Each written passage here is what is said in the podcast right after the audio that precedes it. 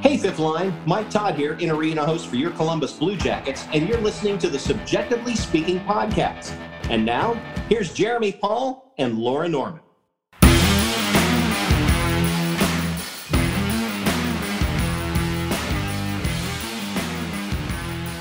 What's going on, everyone, and welcome into another edition of CBJectively Speaking on the Inside the Rink podcast network. My name is Jeremy.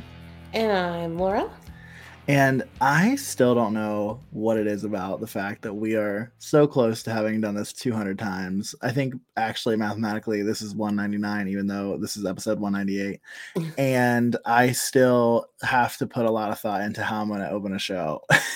even though it has only changed three times over the course of the four seasons that we've had, and that has just been indicative of what network we're on. Correct. I'm doing great. I'm doing really great over here. But um, how's it going, everyone? Welcome on into another edition of CBJectively Speaking. And uh, guys, guys, we get to talk about actual real life Blue Jackets hockey, whether you want to or not. Um, we are here to give you all of the news and notes and our thoughts about the week that has been for the Columbus Blue Jackets and looking ahead at what's to come. But Laura, a one and two week for the Blue Jackets, 33%. You know what? It's better than the face-off percentage the other night against Detroit. So, I listen, it's going well. Laura, how are you doing? It's beautiful Wednesday night as we're recording, but obviously this episode's coming out on Thursday. So, how are you doing? It's been about four or five days since I saw you last. It's always I feel like it's always strange to come out of um to come out of a podcast, or I guess three to four, four to five by the time this comes out and people listen. Um it's always strange to record a podcast after having been in person together. It always feels like this weird reunion. And I don't know, like not weird, but it's always like, oh yeah, I guess like this is actually like our reality. I kind of forget sometimes. Well, we do kind of naturally. Um, sometimes I notice it a, a lot more than I should, but we do sort of naturally take like the first couple of days after we've been to, together for like a decent amount of time and just like don't communicate as often. Yeah, we just breathe. We just like, yeah. I, well, my, and here's what I think it is more than anything. I think it's because I am, whenever I visit back home, I'm learning that I've like COVID turned me into an introvert, COVID and my trauma a little bit. And so I think that because like whenever I'm back home, like I'm always with somebody. Like I'm never like alone in that time. And so I think I just totally like shut down after I get back up to Grand Rapids. I'm like, let me get my little blanket, which I also wait, pause. Before when you ask me how I'm doing, it's gonna be great because I just bought a fleece blanket for my bed, feeling really great about it. Um, loving that for me. But I just get my little fleece blanket and I just like lay there. I'm like, oh yeah, this is good and I just like shut out the outside world, except for the fact that I like dive into like all the like geopolitical things that are happening in the world, and that for some reason brings me zen. I don't know what's going on, um, but yeah, no, I do. It's me. It's me. It's not you. it's definitely wow. Me. That was a lot of information, like in a very small amount of time. yeah, which also like this is another random tangent, and this is oh, it's really bad that I'm gonna be out of my ADHD medication after today because I can sense that I'm going through a spell. Um, because I had a uh, I facilitated a session today, and at the end of all of our sessions, we do like feedback and we get like assessment data, and very much one of the things that was said was like a lot of great information, but maybe a little bit fast. Like maybe you're talking a little fast, and I was like, mm, yeah, I, I, looked at my coworker and I went, "Oh, that one's about me. I don't think that's about you." it's like, I just go, um, and that is a prime example of exactly that. But again, if you are here, you know that. Unless this is your first time here, then you got to fucking learn it, because I'm not changing. I'm not. I'm not right. Like I actually think that I'm like in my final form. Oh, really? As a podcast host, yes. Okay. Like I don't think I'm gonna change how I host a podcast anytime soon, unless I'm like told to by the people who like support us. Okay. Yeah. Or if like you like hate the way I do it. That's the only thing that's gonna change. but as long as you're good, I'm fine. like this is where we find out actually that Laura hates the entirety of the way that I host. so she's like, actually, um, I'm waiting. I've been waiting for you to stop talking so I can introduce our new co-host. I just like that three minutes ago you asked how I was doing, and this is the first time I've got. Hey, hey, four. it's been four and a half minutes. I think that in the in the span of four and a half minute uh grandstands, I think that you still are having me beat. So I think that we're good. Um, no. Mm, I don't know. I who edits them? You, but you also Right. don't listen to them. So how would you know? Oh, because if I like click on a segment and I'm like editing it, I'm like, okay, that's Laura's voice, and then it says like 12 minutes, and then I click on another segment and it says 18 minutes, and it's still Laura's voice. I'm like, oh, okay, great. So we're good here. This will be the next thing. Anyway, how's it going? I'm fine. Thank you for You're so asking. Of course, anytime. Um, yeah, I'm fine. I got my nails put back on on Monday, and I look really feel like a good. new person They look really good. because I spent two months without them, and I don't know why. Actually, I do know why, but I was very sad for those two months without them. Did you get your Coke nail back? My what? Your Yes, Coke nail. yeah. Laura, big coke. Because out of the two of us, I'm the one that does coke. what the fuck? I don't do Coke.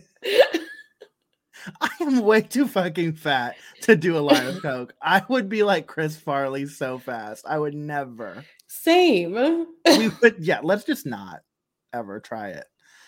You haven't, right? no. I haven't either, for what it's worth. And also, if I did, why would I admit to it on a podcast that goes out to the public? I don't know because I think this thing does something to us. so yeah, I'm good. Work is very, very, very busy because my one coworker is off living his best life in Europe for two weeks, and apparently he's the glue that holds everything together. So it's a great time. My boss and I just keep going. We're gonna get through this. I, the, Come fu- hell or high water. well, the funniest part is that this coworker that you're alluding to is a former supervisor of yours from another like uh, employment opportunity, and I do think we learned at one point that he might have been the glue. I don't think that this is new info for you. well, I did, I did, because he and I have a great working relationship. Obviously, he's a former supervisor of mine, and he's basically the reason why I have this job. But um, I did worry for a time that um, my actual boss would like be annoyed with me asking my coworker questions or like going to my coworker for things because he's not my supervisor. But my supervisor, my actual supervisor, is so busy that he's like, yeah, go, do. I'm here for you if you need me, but like, don't. Yeah, if you could avoid needing me at any cost, that sounds great. But and we also spend like the first 20 minutes of my one-on-one um having like um pop culture like breakdown we pick like a subject and just talk about pop culture things Oh my really god, what, fun what was the subject this week? um this week was oh god stanley tucci Oh my god. because he brought up the movie easy a and i was like oh my gosh i love that movie oh my, favorite part is when her dad is in the kitchen Who told you, right? Yeah. And he was like, Oh my gosh, I love that part too. I was like, I know, can you believe that's Stanley Tucci? And he was amazed because he did not know it was Stanley Tucci. And then we talked about Stanley Tucci's CNN CNN show where he's discovering Italy. And yeah, we talked about him in the Hunger Games. And then we say Stanley about- Tucci's also the fucking egocentric like anchor, like news anchor human, or like the media personality, right? Mm-hmm. Yeah, I the like Ryan Seacrest of the Hunger Games. Yeah, he is actually so not the Ryan Seacrest of the. What? That's what he is. That's so funny. You are on one tonight. I think we were both on one. Um, but no, I. This is gonna be a buckle up show because it's been eight minutes. Buckle the fuck up. Uh, This is your warning. Um, yeah, I because he was also in the Devil Wears Prada, right? Like he is like in an interesting like like he is such an interesting man. He also is the villain in um Lonely Bones. What the fuck is that movie called? No, yeah, I think that's right. I don't think it's called Lonely Bones. Lovely is it Lovely Bones? Lovely Bones. Yeah. Yeah. He's like the creepy child killer. Yeah, I never I never watched the movie, but I read the book. Oh god, I was haven't done either. I just know it's like the first performance for Jennifer Lawrence. Is that like in 10th grade? That sounds right. Um, but no, uh what you know, I know it's not him. I feel like it's Steve Carell, but he also kind of looks like the animation Megamind. Like he kind of looks like Megamind now that I'm thinking about it. Is Megamind Steve Carell? I thought. No, I'm thinking about the fact that it's it's Gru. It's another. I feel like he's another comedian. I like thought that, though. Was uh, Will Ferrell. Will Ferrell. Yeah, you're right. Oh But yeah. no. Yeah. Steve, because I uh, there was a phase where I think it might have been Hudson was obsessed with Megamind, so we watched it like fourteen thousand times one Christmas. Um, There was a period of time where that was the only way my mom and I said hello to each other. We'd be like, "Oh no." Dumb. But hey, but no, Steve Carell is Gru in the Minion movies. yeah, that's right. That's right. In the Minion movies, the, the movie is totally about Gru, but but you're right. Like you you said that exactly right. Like that's the fact of the matter. Um. Oh my God. Okay. Where the fuck? so, how are you doing? I think they know. I think that like a lot of everything that I The- yeah the word is manic. yeah no I'm feeling yeah I don't know I I feel okay I am tired uh I like feel more like mentally rested than I did like obviously before being on vacation so like I think like a lot of the things that have been like stressing me out or like have felt overwhelming over the course of the last few weeks don't necessarily feel that way right now which is kind of nice but physically I'm tired. Like it's like kind of the opposite for me. Well, I yeah, usually you do try and cram a lot of stuff into visits home. So. Yeah it was a lot. Um good. I mean it was good a lot but i mean it was a lot. I definitely think that i overplayed my hand in some ways thinking that like coming back for a week would give me space to like because no like i just filled it. Like that was so i mean like good idea in theory but i keep thinking like and obviously like there are exceptions. You family besties you know what i mean? But i have a coworker who said that her cousin whenever he comes into town will like just like get like a party room maybe or like some sort of like place like that and it's like hey i'm in town this week this is the night that i'm free if you want to come to a happy hour if you want to come get drinks or whatever have you and just catch up this is where i'm going to be see you there that's actually a great idea I don't know how much you would enjoy that though, because like your No. friend groups are so different, They and are. like I think you would have a hard time. Like you'd want to spend more time with people than you would actually have, because you know a lot of people would show up because they'd be like, "Oh my gosh, I want to see Jeremy," so a bunch of people would show up, and then you would feel bad because you like didn't spend enough time. i don't know i actually feel like i would feel better knowing that i saw more people. I don't know that might sound crazy And I actually feel like I shouldn't be invited to that thing because um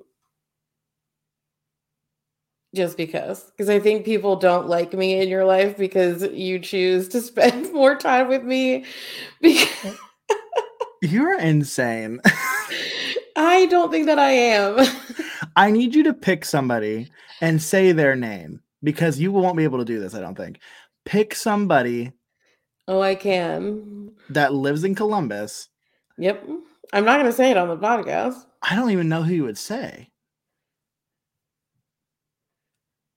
I don't think they would ever outwardly admit to not enjoying my presence. But I think that that is true. Oh, I think I know who you're thinking. I think it's just because you have a complex in relation to the relation in which you would know this person. Maybe. Yeah, I think I know. What? I'm saying for people who aren't watching, Yes. I'm like mouthing it too. That's Okay, one yeah. of them. I had two. good, good, good. Yeah. I don't know why I'm actually asking you to go through an exercise of naming people that you think don't like you as if this isn't the thing that you do with your free time. as if you haven't prepared for this assignment for the last 30 plus years. So like here we are. But I'm also the person that will tell you like that you don't have to do something with me so that you can do something with other people. Yeah, that how kind. That's very Like, sweet you- of you. I don't want people to be mad, so Not that you want me to like see my other people, but like you don't want other people. but I digress. Um, so it was just exhausting. I think I haven't fully recovered from a lot of that. well, and you were getting woken up very early. Bruce is a very high maintenance dog right now in this stage of his life. And Bruce woke me up at 3:45, 5:45, and 8 a.m. one night, and I was like, uh, the 8 a.m. was reasonable, but not when you woke me up at 3:45 and 5:45 too. Like if you if it would just been eight, I would have been fine. But it was the 3:45, and it was also informed by having something in my system that really made me sleepy, and then being woken up by a barking dog at 3:45 that would not stop. Which also resulted. This was the night I stayed over, and I also had said situation going on, but also accidentally took other things. And so I was like, you do that world. almost every time. you like do that regularly. And I think it's good because it means that you're just like on a good schedule with your other things, but like it's almost impressive. Which I should just plan ahead before I do the one no. thing to remove the other thing from no. said routine. You were far more awake than I would have been in that scenario, like the next morning. Um, yeah, except for the fact that I had to take a nap before I went to my photo oh, you shoot. Did say that. Afternoon. Yeah, you said you took like an ungodly nap that you like woke up from and didn't know. All right. Well, they've heard enough about our lives right now because 16 minutes of bullshit. well, and we actually have hockey to talk about, which actually feels like a weird like change of pace for us. So it feels like we should probably take advantage of that. Um, especially considering the fact that it's already 11 15 p.m. as we're recording, and uh, well, here we are. But yeah, um, so the Blue Jackets opened up the season last Thursday against the Philadelphia Flyers. Welcome Cam Atkinson, Jonathan. Jonathan. wow, using his government name. oh fuck, where did that come from? John Tortorella. Whoa. Um, yeah, Jonathan Tortorella. That was actually his rebrand when he went to Philadelphia. He was like, "I'm an I'm a new man." Um, no, he still wears the vests. It just hasn't caught on yet. People just haven't caught on, but I've caught on. Um, so so yeah, the Blue Jackets hosted um, Philadelphia on Thursday, hosted New York on Saturday, and uh, hosted Detroit on Monday, and will again host. Uh, I actually don't even. Who are they playing on Friday? Calgary. Thank you so much. Calgary on Friday. Oh yeah, because it's the Star Wars night, isn't it? Mm-hmm. Fascinating. Um, hey, listen, I guess some theme nights are cool. Anyway, um, so, okay. Uh, I'm going to get in trouble this episode. I can feel it in my bones. So, obviously, a lot of hockey at home, starting off the season, four games in a row. And that can be exciting, of course, because getting a chance to get to start the season at home and even with a little bit of a homestand, it's always a good time. It was even I would I would say it was even a little weird like last year, like they didn't start the season at home. It was like a Wednesday night in Carolina, right? Or something like that. Mm. And I just like, uh, it was like, and granted, they like, Patrik Laine got hurt in that game. It was just like a weird, bad game. And like, so it just like uh, going into that opening night, home opening night on that Friday was like, oh my God, like, what is going on already? Yeah. It just, it doesn't feel like the season started. It still feels like they play preseason games when they don't start at home. Well, and like, I have, well, and to that point, I have to keep reminding myself this year that these are real now. Like, I don't know why. I don't know what it is about like the fumble in my brain. Like, I think a lot of things have just changed and in a lot of different ways, right? I mean, like the flurry of the offseason that was in Columbus, you know, then also like as stupid as this sounds, like some of the things related to like even just like some of the like apps that I use to track hockey. I'm like, this all feels fake. I don't know where to find anything. Like, it all feels like it's happening and nobody let me in on it. Like, it feels like no what's going on. So it's been weird, like to follow the NHL. I think the first few uh, days here of the of the season, it's been fun. It's been weird. Um, the one thing that we can always count on the Blue Jackets to do, though, the one thing is to create a suck sandwich for us to talk about. um, and that's that we've got two games that like even though the score against Philadelphia was respectable, like it was a tough game to watch at times. And of course, obviously, we are not going to talk a ton about the Detroit game because I honestly like, even though it's the third game of the year, like I don't know what the fuck there is to talk about really about that, other than a couple of like very specific things. But yeah, and then obviously in the middle, you had this excellent performance against the New York Rangers, it, the only team out of those three that made the playoffs last year. And um, granted, I think Detroit is maybe a little bit better this year than people intended to or thought they would be, but naturally, like beat them five two or five three. Sorry, because I do think yeah, because New York scored again. But yeah, so it's just like man, the suck sandwich is real. It's back in Columbus. It is never going away. I love that. I love the consistency. I don't ever want to have two things happen in a row to us, and that includes wins apparently. So, um, Laura, let's bring it back to Thursday though. Let's bring it back to the NHL's or not the NHL's opening night, I should say, but Columbus's opening night against the Flyers. Um, I mean, obviously a really electric atmosphere as it always is in Nationwide Arena for opening night, a sellout. Actually, I think there were like four or five hundred uh, standing room only tickets that were sold uh, for that game. Obviously, obviously a good time. Not the result the Blue Jackets wanted, of course, but Adam Fantilli's NHL debut on his birthday.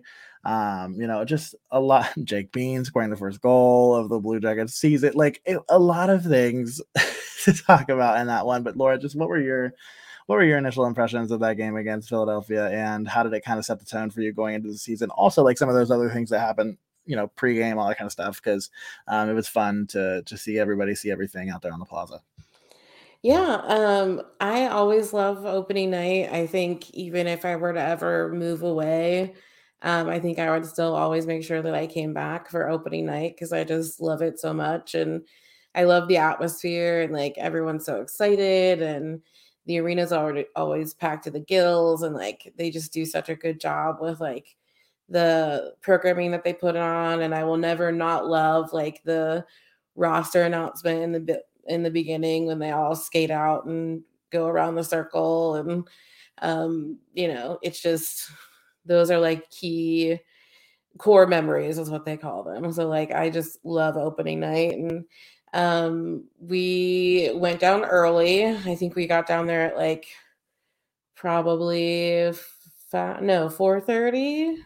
Yeah, because what time did everything start? No, everything started at four thirty, didn't it? No, everything started at three thirty. Oh yeah, because then the players got there really shortly after that. Um, yeah, we yeah. probably got down there actually probably like four thirty-five ish. Yeah, and we went to our bar and we met up with our great friend Kyle, and then Warren came, and then something that happened quite a bit over the two games that we were in person is this like um being it's gonna sound so snobby, but like being recognized by people that aren't like in our general circle of hockey friends. Laura's um, still still getting used to being noticed in any way, shape, or form as being somebody who talks about the Blue Jackets. Yeah, no, it's very weird. Like I had a couple of girls like on several occasions like stop me and ask if I was Laura from CBJectively Speaking, and I was like, I mean, that's my first name, but how do you know the name of my podcast? Um, but so, tell yeah. the truth. Tell the truth. How many of them said it right?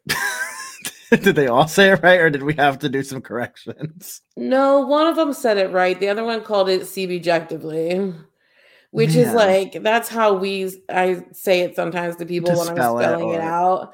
Um, but you know, and you got we when we were together, we got a couple people that like said things to us, like, um, and we just met a lot of people and stuff like that. So it was really fun. But it was just so good to be. And then, the, of course, through the course of the night, we were reunited with so many of our hockey friends, like, um, which is just like always fills my heart because they're mm-hmm. just such lovely people. And, um, you know, when we're all in our happy place all together, like that's just a lot of fun. So, yeah um but yeah we you know they we went in and we didn't really do a ton on the concourse this year because we've done it before.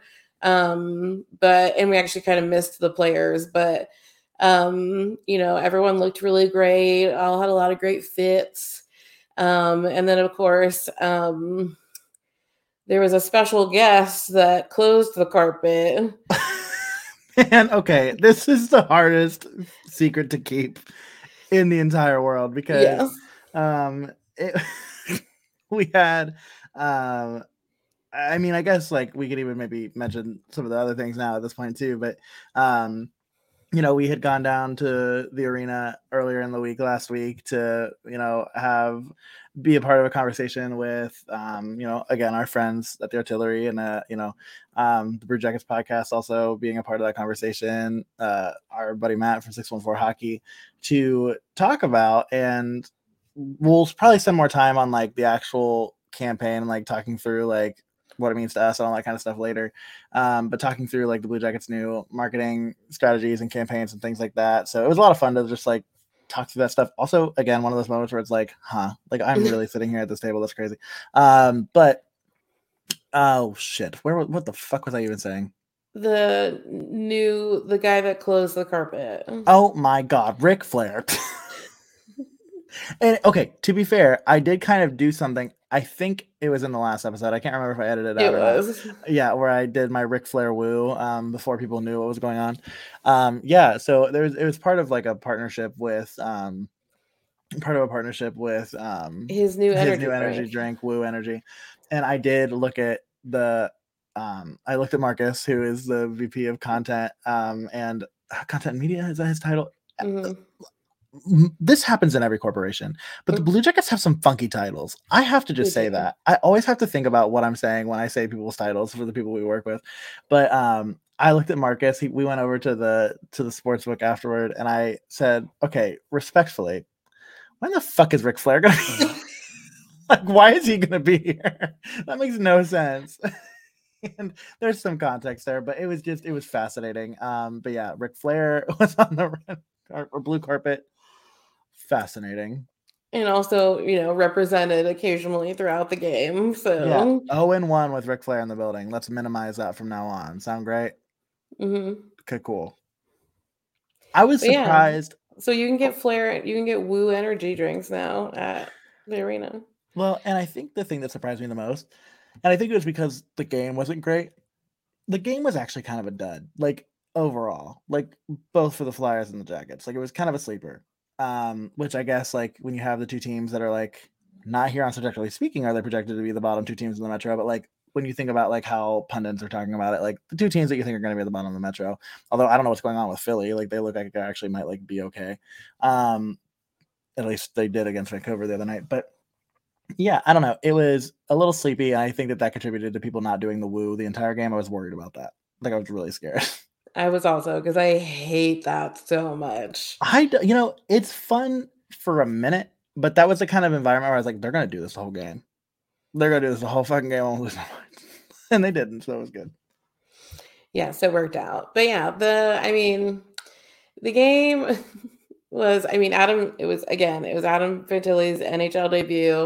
It was his 19th birthday. He got his first point in the NHL. Um, so that's all really exciting. Um, but other than that, I mean, it wasn't really anything to write home about. Like it was some things looked good, some things were still pretty you know, shaky. Um, I will say that Elvis struggled in the first period, but then he really rallied and he kept them from scoring all throughout the second period. And honestly, those last two goals weren't even on him because they had pulled him already. So I am giving him a very, very gold star because we'll talk about him again later uh, when we talk about the Rangers game. But yeah, I'm proud of Adam Fantilli and of Elvis.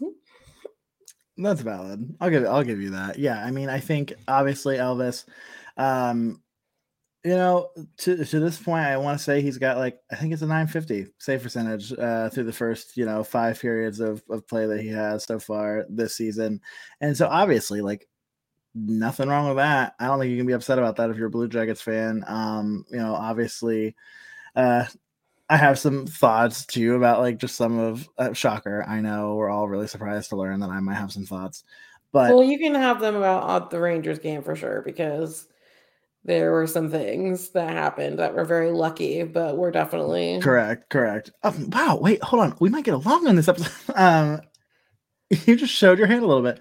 Um, I guess it's also worth noting that Patrik Laine also scored a goal in that game. I kind of it's not that I forgot, but like to me, like that game was 2-1 because like obviously that was what it was for the most part. And then um, you know, within the last minute and a half, whether it be Cam Atkinson scoring to make it 3-1 with an empty net goal.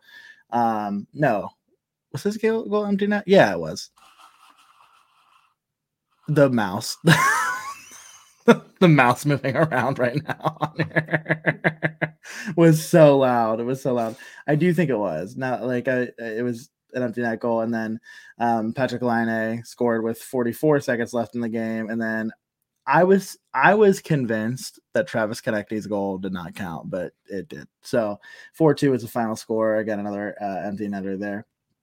And so after that, Kirill Marchenko had his first two assists of the season, so he was already halfway to his um, to his total from last year. But uh, anything else about the Flyers game before we move on to talk about uh, something that is a little bit more exciting, and that was the Blue Jackets win. Yeah, no, I think we're good. All right, well, let's move on to the New York Rangers on Saturday because the Blue Jackets welcome them in, and it's always a journey when they do that because the Rangers fans are definitely uh, they they come by, and so um, oh my God, Laura, I, you're gonna have to talk about it. That's crazy. Um, fuck. Uh, well, hey, actually, before we do that, just make sure that if you're uh, not in Columbus like me and you want to make sure that you're catching all of the games, go to insidetherink.com slash ESPN plus, check it out. Get yourself uh, a subscription. Uh, make sure that you are catching all of your favorite action. So speaking of our favorite action, the Blue Jackets winning a game um, on Saturday against the Rangers. The Rangers absolutely like kicked in the doors on the Sabres earlier in the week for their first game of the year. And so I was worried about this one. And it turns out that um, I was right for assuming that it was going to be interesting, but maybe not for the reasons that that it ended up being interesting. Of course, so the Blue Jackets win this game. Just spoiler alert, uh, five to three. Though they were outshot two times, they were outshot uh, by a total of forty-two to twenty-one. Uh, frankly, they were dominated for a lot of this game and especially in the third period. Like the fact that they didn't lose this game was actually a testament to the hockey gods maybe seeing what last year was and thinking, mm, hold on, pump the brakes, let's calm down a little bit. Because things were very interesting in the first. hey, I don't even know how to describe it because it's unlike anything that I've seen before. But two unallowed goals or disallowed goals for the Rangers, a disallowed goal for the Columbus Blue Jackets, and I guess I shouldn't even say a disallowed goal for the Jackets. It didn't technically go in, so it wasn't disallowed, but I guess it was. Um, so yeah, I mean, like within the first period, three goals called back, just as many that were actually that actually counted. And so 2-1 at the end of the first period. It could have been 3-3 if those goals would have counted, but it wasn't. Um, and so 2-1 after the end of the first, after just an absolute fucking wild first period in Columbus. Yeah, that first period was crazy town. Um, obviously, like we're used to being the team who gets a goal called for offsides, but then to see the Rangers get it two to like two times in a row just felt like a weird miracle. Like it just that shit doesn't happen for us. Um, and you know it it it left that first period being like we can't possibly continue to be this successful um through throughout the rest of the game because they were definitely testing like they were definitely testing Elvis because obviously those two goals that were uh, disallowed were went in at some point um and they were pretty easy shots like definitely things that he should have been able to stop. But in hindsight, knowing what we know now, which is that he left the game after the second period because he was seriously ill, like I can give him a little bit more grace. But then again, I am his biggest apologist. Yeah, I'm not going to give him any grace, only because he stopped 17 of 17 shots in the second period, which is closer That's to true. when he got sick enough to be pulled from the game than the first period was, right? So like maybe I'm being a little bit harsh, but like he was shaky in the beginning and rallied and got back. So, yeah, the only the only reason I'm jumping on you for that, I was like, God damn it, we were gonna agree on something and you're just it's like you're taking it back, you're taking it back. You're you can't commit to it. Um yeah, but really mean, the star of this is the fact that Boone Jenner got a hat trick in the middle of the second period. Mm-hmm. Um, it was beautiful, and I'm so happy for Boone. But I also wanted to fight a Rangers fan. Yeah, And I think I may have embarrassed Jeremy a little bit. No, you didn't embarrass me as much as I looked around in your sea of rage and realized that we were in a sea of New York Rangers blue. And I was like, we lose this. we lose this fight. 10 times out of 10. We lose this fight. But and... I think our listeners will agree with me. Oh, your co-host agrees with you. I I had nothing wrong with what you were saying. It was just like a survival moment for me. I was like, eh, it was also just very out of character. It was me. weird. Yeah, it was like hard for me to like manage because I was like, huh? so we like Jeremy said, we were sitting in a sea of Ranger blue. Like behind us were Rangers fans, in front of us were Rangers fans. In front of us was a whole family of Ranger fans. And, you know, if we weren't recording this, I would have a, few choice words about the family that was sitting in front of us. But more specifically, I'm going to talk about the dad that was sitting right in front of me.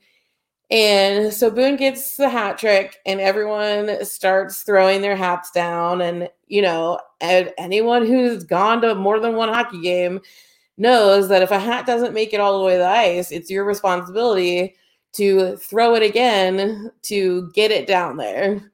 Like that's just what you do. Like regardless of if you're at your home arena or you're someone else's arena, like you just continue the hope throwing of the hats. And I'll tell well, you, this what I will I will interject and say I don't think that I would throw a hat onto the ice for at an away arena. I think I would give it to a fan for the away team to let them do it out of principle. That's yeah, my like caveat. That's totally fine too. Or like put it in on the stairs, like so that someone can get it and blah blah blah. You don't do what this motherfucker did which is is that is that a, is that not a choice word?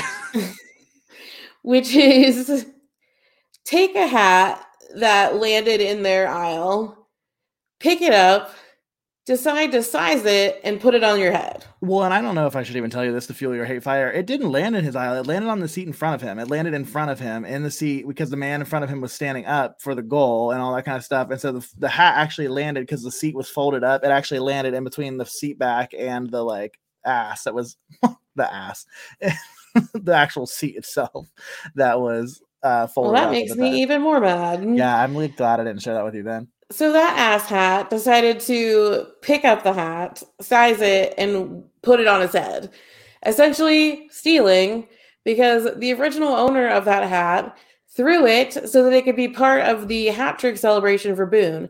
They did not throw it so this asshole could pick it up and get a free hat. It's really like, hard that's not, not ass hat again.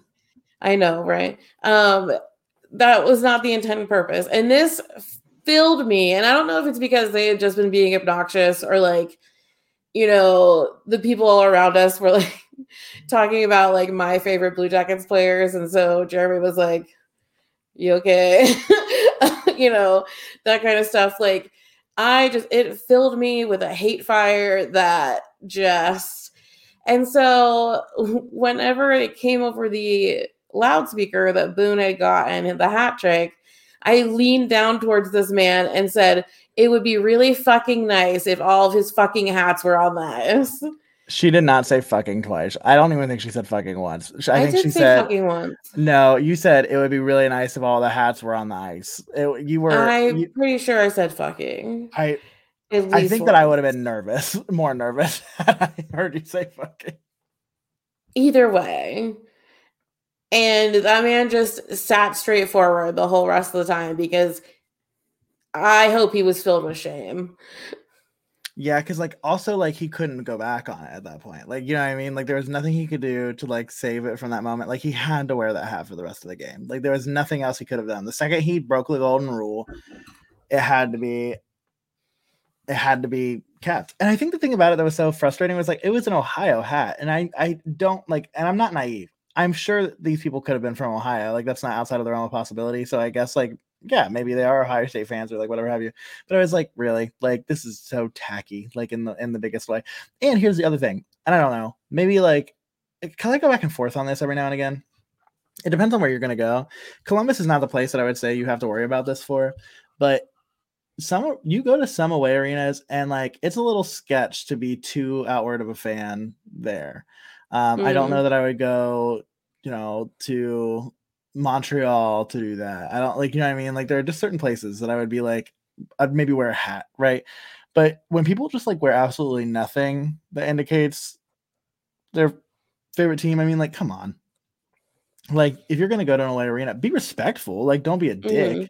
but like wear your team's stuff. Like, don't fucking just go and show up and just like in a plain white tee or whatever have you. Um, or like a weird tangential connection to like one of the people in this family was wearing a Saquon Barkley jersey for the Giants. It's like, yeah, okay, I get it. Like you're a New York sports fan. Sorry about that for you, but also like, like wear the fucking Rangers gear, boss. Like what the fuck? And also going on? just do better. yeah, just be a little better. But um, but yeah, I mean, so speaking of being a little bit better, the Blue Jackets were in this game, um, in the sense that they did find a way to win. And again, I think we've covered a lot of at least like the the main points on the ice, at least, which was again, well, with the exception of one thing. So of course, Boone Jenner hat trick, uh, which I am so mad at myself because when we were over the sports book before the game, I saw that Boone Jenner was plus 2500 to score two goals. And of course, naturally, and I almost did it. I was like, oh, that sounds like it could make sense to me. Um, but I did not do it and I hate myself for it. But yeah, so uh, and then David Jiricek. David Jiricek scored his first ever NHL goal as well.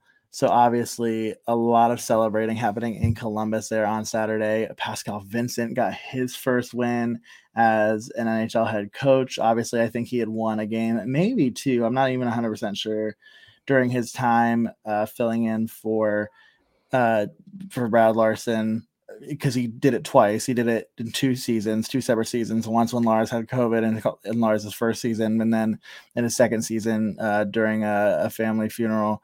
And so I think that maybe it was the first season that he got a win. Yeah, no, it definitely wasn't. Sorry, you can tell how late it is. Um, it definitely wasn't last season. It, I think it was Lars's first season. Yeah, so um, he gets his first win as an NHL head coach, regardless. And then uh, Justin Danforth got a goal as well. So, um, you know, which is funny because I actually do think I told you at one point during that game that he was like not noticeable to me at all. Which, again, here's the thing: I think two things can be true at once. I think you can score a goal in a game and still not be noticeable. Yeah, But I don't think think, that like by the time this game wrapped up, I didn't feel that way about Danforth. But just those first couple of periods, I did. So and also Marchenko got another another assist, so he is one away from his record last year. Yeah, and uh, let me tell you, it's really hard to to get another assist when uh, you get shut out the next time around. So didn't find it there on the third game, but uh, yeah. So I mean, is there anything else, at least from from this Rangers game, that was on your radar? Weird start, of course. Boone Jenner's hat trick, David Jiricek. Um, Ivan Elvis. Provorov had two assists. Elvis left, and Spencer Martin came in, and woof on the Spencer Martin thing. And honestly, like again, was getting no help by the Jackets there on Saturday in that third period. I mean, again, outshot 17 to 2, I think it was in that third period. Mm. Yeah, I mean, geez. Um and and again, the Jackets still found a way to to get it done.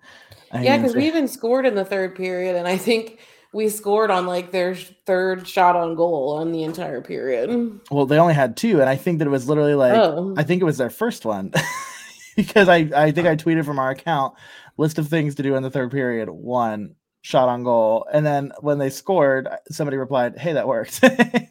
I was like, "I do what I can. I do what I can. I'm a man of the people." But yeah, so the Jackets they get out of that game with their first win of the season, and they I got streamers. and Laura got streamers. Streamers, bitch, she got them.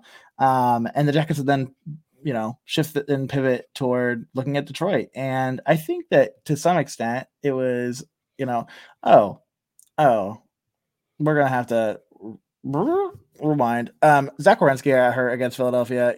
He's fine. Um, he's gonna play again on Friday. I don't think we really talked about that.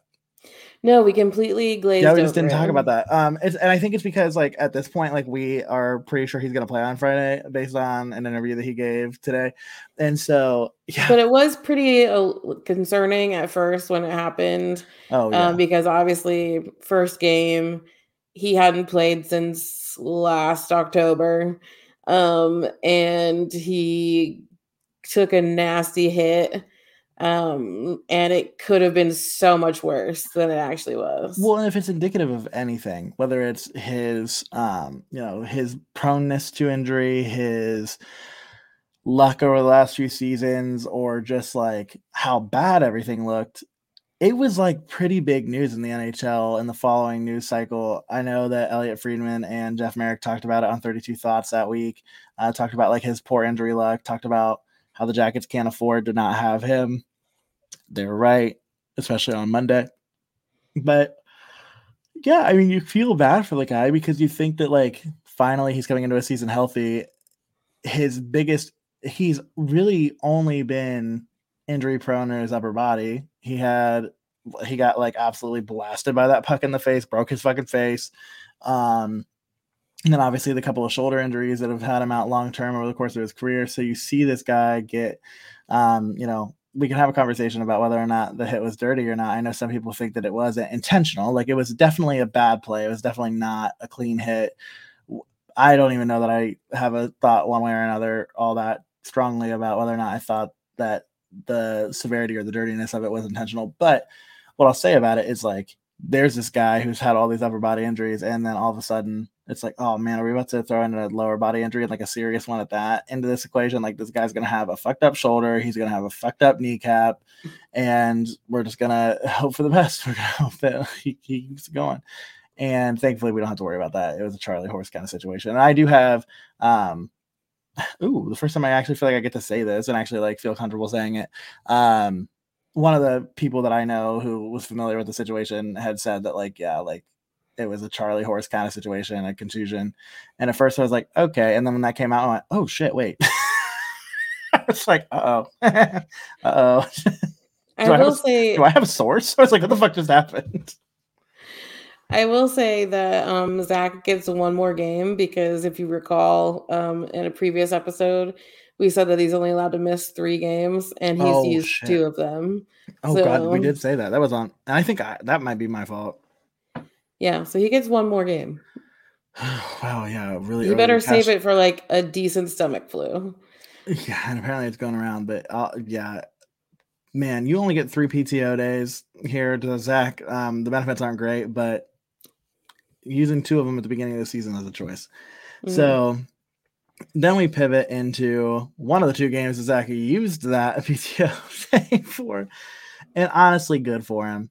Good for him to not subject himself to the torture that was that game on Monday. I mean, Laura, I do you know what sucks? Mm. So I had a, a lengthy conversation, a lecture, if you will, with the person who I hired to work for me uh, at Grand Valley, work with me, and we go back a little bit. Wonderful human, one of my favorite people in the world, and she has taken a liking to hockey. She has gone to the Grand Valley hockey games with me and another coworker, and she has latched on. So it was risky for me to have her first game that she like came over and watched it was risky for it to be this game because they were playing the Detroit Red Wings, and because the Detroit Red Wings AHL affiliate is a team that we will more than likely go and watch multiple times this year. So, uh oh, right? It's nerve wracking putting the Red Wings into this situation. She's from Northeast Ohio, so like the Columbus attachment's nowhere near as strong as it is for like say you or I at this point. I mean, like you moved to Columbus and we're living there for a long time before hockey became a part of your life, mm-hmm. and so it's just like I was like, you can't be a fan of the Red Wings. I like told her. I was like, you have to be a Blue Jackets fan. There are no other exceptions. Like I literally like I'm your supervisor and I host a Blue Jackets podcast. Like you don't have a choice. And yeah, that's it. Correct. That's me using my power dynamic, and it's probably worthy of sending me to HR for. Um, but I was like, you cannot be a Red Wings fan. You just can't. And then Blue Jackets were like, we're gonna tempt her though. we're gonna look like hot garbage. We're gonna like make it. We're gonna think about it. We're gonna think about making her like her like them more than us. And so I like again, there's not even really a ton of things to say about this game. There are a couple of good highlights, I think, just to like touch on because why not, right? One of them was Erik Gudbranson said to, and I forget who he fought to be frank, but he said to whatever member of the Red Wings that he squirt uh Kostin, Kostin was it? Sure that sounds right. Um, They said, if you feel froggy, you better jump, bitch. And uh, yeah, it was fun to watch. It was fun to watch. Yeah, there's a lot of punching. A Yeah. lot of punching. And that's like exactly what Erik Gudbranson is here for. Again, like it's already happening. The like Riley Nash like arc is kind of already I can sense it. Um, and I can sense it on social media too. Like I think that the like like that is that all this mug had to do? Is that all he had to do last year? Is that it for y'all to have gotten off of his you know what?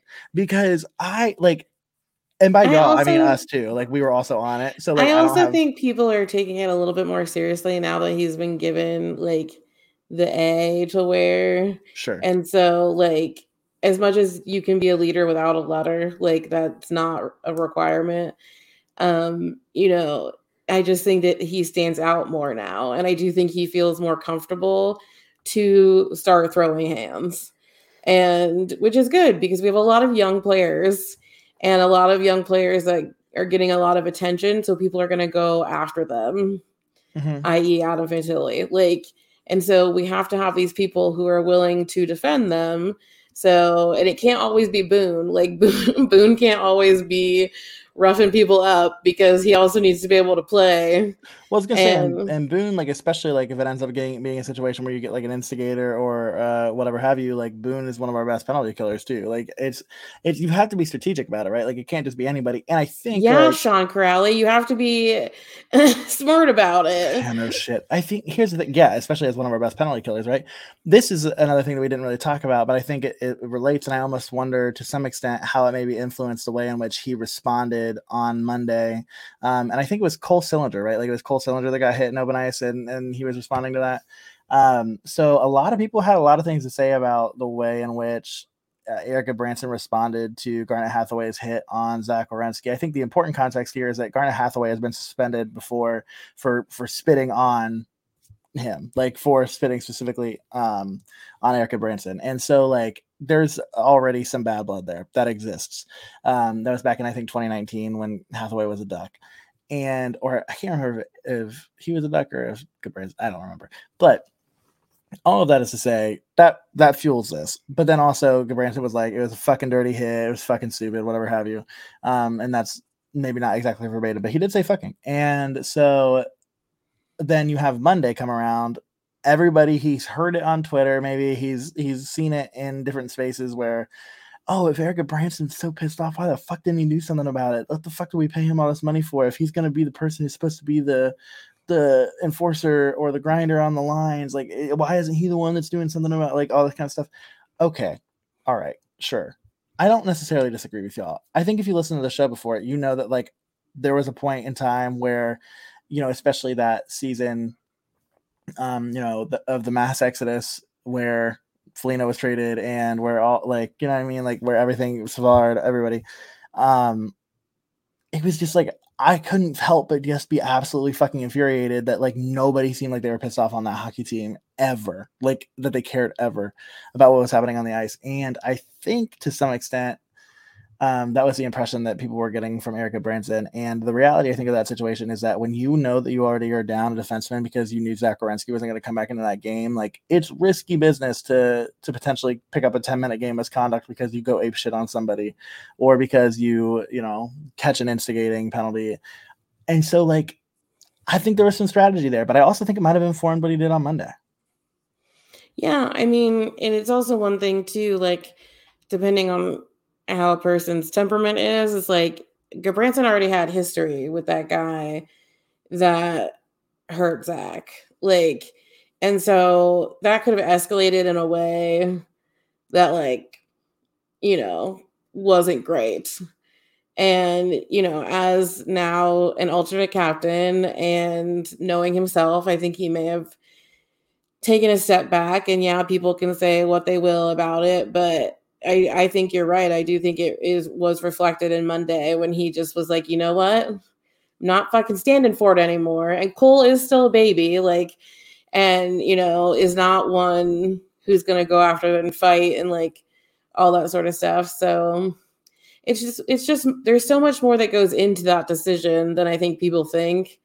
And if you're a smart player, then you are thinking about all those things. Before you dive into something because you can really fuck over your team if you know you do something at the wrong moment in that circumstance. So I don't know. Again, three games in and people need to lay off people like you know let him live. But also what the fuck were the Blue Jackets doing on Monday? I know you said it was three games. we need to let people live. What the fuck were they doing on Monday? That was insane to watch. And and it, it has been so bad. It was so bad. And it has been reflected in some of the response from that game, whether that be Pascal Vincent and having these guys go back to basics and essentially just doing training camp drills, right? And uh, you know, taking a look at, you know, kind of some accountability measures in that game of benching Damon Severson, like somebody who I mean, there was always there's always kind of this like air in hockey, right? And I don't know that I necessarily disagree with it, but because you're always going to have people pissed on one side or the other, right? Where, you know, they signed him to an eight year contract.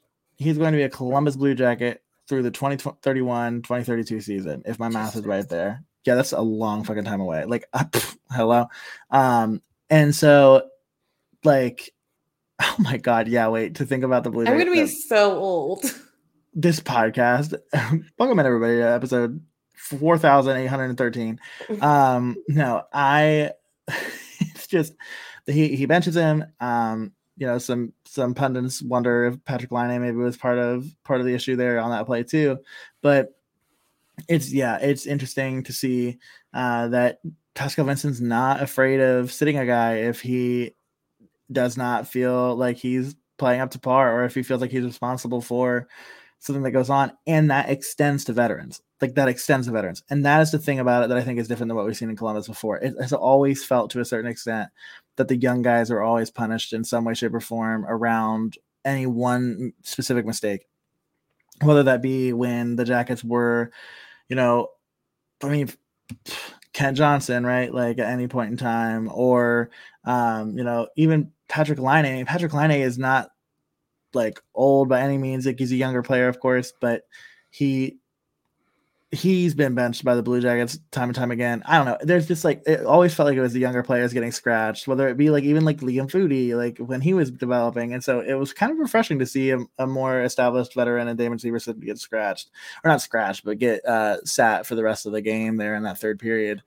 And well, I mean, even look at the players that he has scratched in these three games, like Jack Roslovic, Eric Robinson is now playing in Cleveland because yeah, he got my... put on waivers. Um, Andrew Peeke was scratched. Um, you know, Adam Boqvist. Like these are veteran players, players that have been in the league, you know, for several years. That if they're not playing up to par, he's not afraid to sit them out. Mm-hmm. Like, which I think is really ballsy, and I love it. Like him holding them accountable for their playing and like the mistakes that they make, like I think is very different.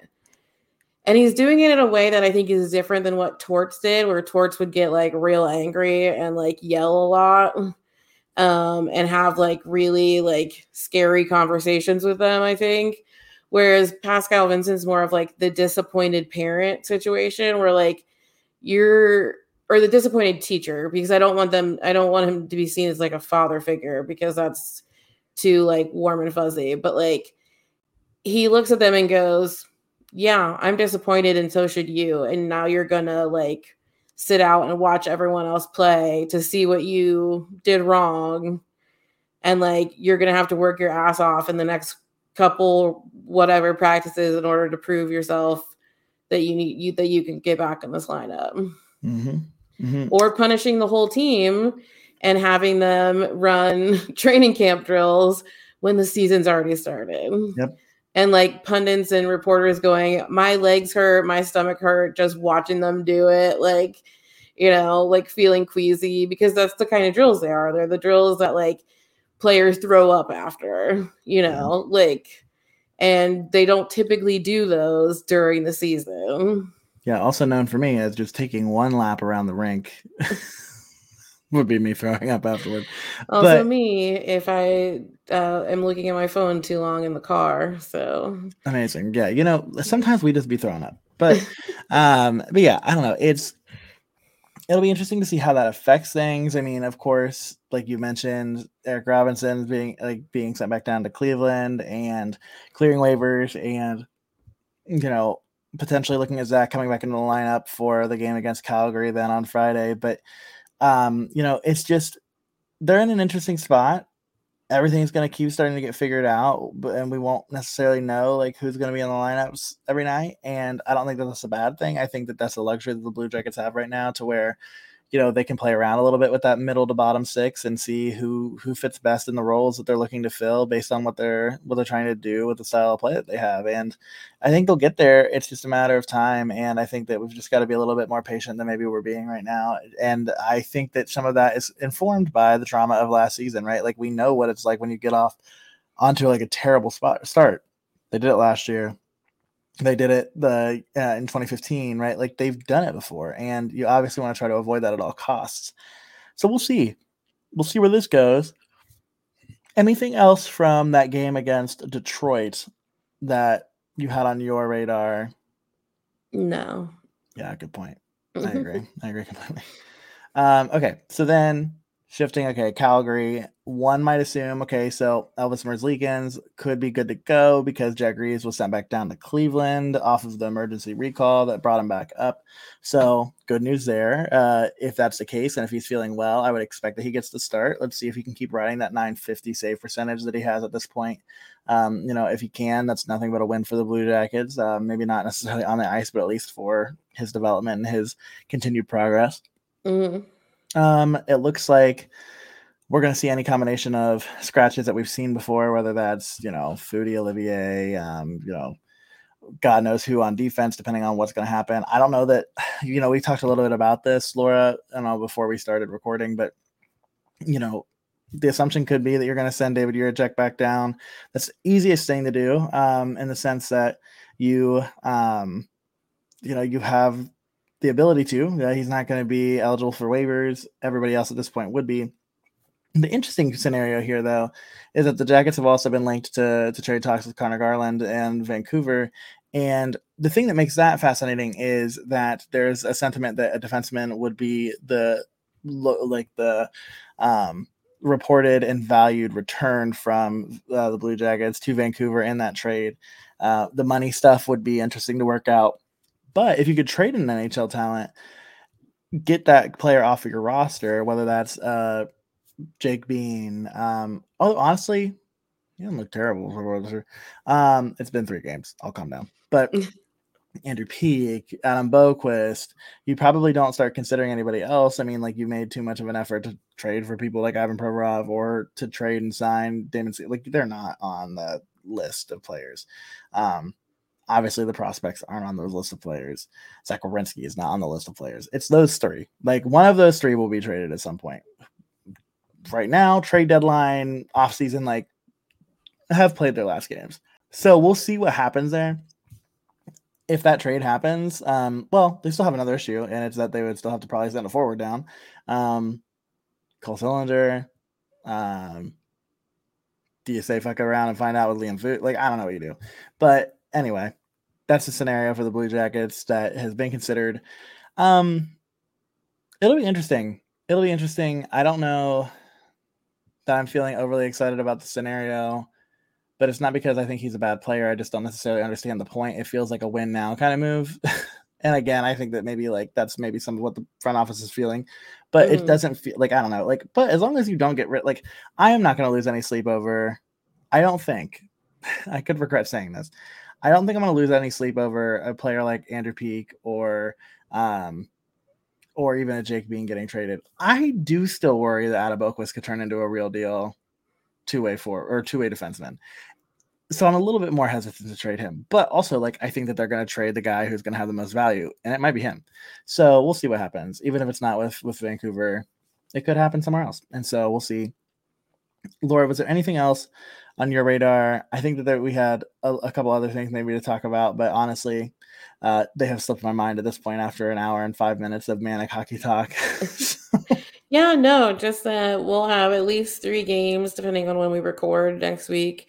Uh, to talk about um, before you hear from us next. So, uh, the Blue Jackets obviously play Calgary at home on Friday. Then they uh, will immediately fly to Minnesota to play the Wild on Saturday night, and then um, they will play Anaheim at home on Tuesday next week. So, two home and an away. So, the first away game um, of the season, and which is always interesting when it's immediately after a home game. So, well, and like a back to back, right? It's the first back to back of the season. So, there mm-hmm. you also have that conundrum.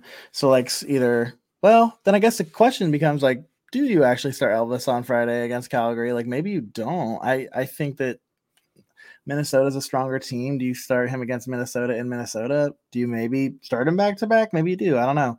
Um, I mean, he he does has said before he wants to be tested and he wants to play as much as he can. So, you know, maybe maybe you do start on both.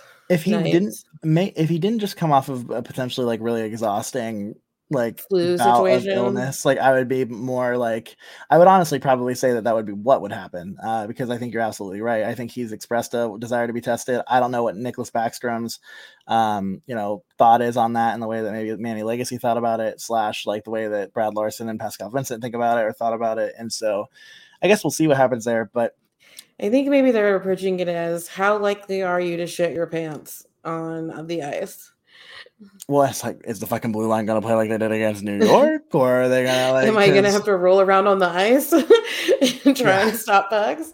Certain, um, certain, angles are gonna do it for me. Just saying, certain just, movements are know, gonna cause an issue. It's a blessing that we now wear the dark blue pants for away games. Oh, oh. um, yeah, no, it truly is. But I don't know, man. I t- that those two games are tough against Calgary and Minnesota, and like you don't want to start one and four. Like you don't like even even if you know that the goal isn't playoffs, and even if you know that like it's five games, like starting one and four is a bad morale boost. Like it is a bad bad thing for morale, and so they need to figure out a way to at least get a win there. Hopefully against Calgary, against the home crowd. The rule of thumb is if you're gonna suck, suck on the road, right? Like so we'll see what happens there. But yeah, and yeah, if they that, could win against Calgary and against Anaheim, that would be nice. It'd be three and three. Mm. Yeah, I'd take it. I would take it. Um, so we'll see where the Jackets stand the next time that we talk to y'all. It could be. It could be. Who knows? But we'll talk to y'all next. Like it will be no later than this time next week. But um, we'll see how spunky we're feeling. I think part of this is also like I think that we would probably be able to do two episodes starting next week but I think that we want to make sure that our 200th episode is is what we want it to be, and so that would be, um, you know, if we record one episode next week, that would be the following week. We'd still have some more time to really get some of that ironed out and have a. We've got some things in the pipeline, but I think it's going to be a lot of fun. I think we're going to enjoy that one, and so we're excited for y'all to to check that one out in a couple of weeks. But yeah, so we'll probably just do one next week just to set ourselves up for success on the 200. We need um, that additional time to get everything set for the 200th episode so that um, we can celebrate it properly. Um, and to the probably the chagrin of Jeremy because he's not really the person that like likes to celebrate the milestones, and I'm making him. But 200 is a big deal, so we're gonna do something great. Um, but yeah, so after the 200th in a couple of weeks, we will probably return to um, doing more than one episode a week, um, just because we're gonna have a lot of hockey to talk about. So, and especially if we get to record like after a, a win or two, so you can get like a really, you know, amped up version of us and not this like, hey, we a suck sandwich to talk about. Um, sort of situation. Hey, a suck sandwich always has at least one slice of good. That's true.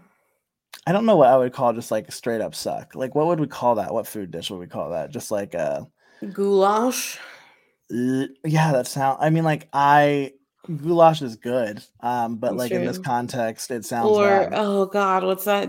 The thing with lima beans. Um, what's it called? Succotash. Oh, I like succotash. well, I got two random cans of lima beans in my grocery we, order the other day. We are probably two of the least picky people. Like we are. Yeah, we that's true. Food. Like we are not going to be able to find a. Wait, hold on. I don't like black licorice. I don't love black licorice. I just don't know. I don't know. We'll work on this. We'll work on this. A suck sandwich is bad, good, bad.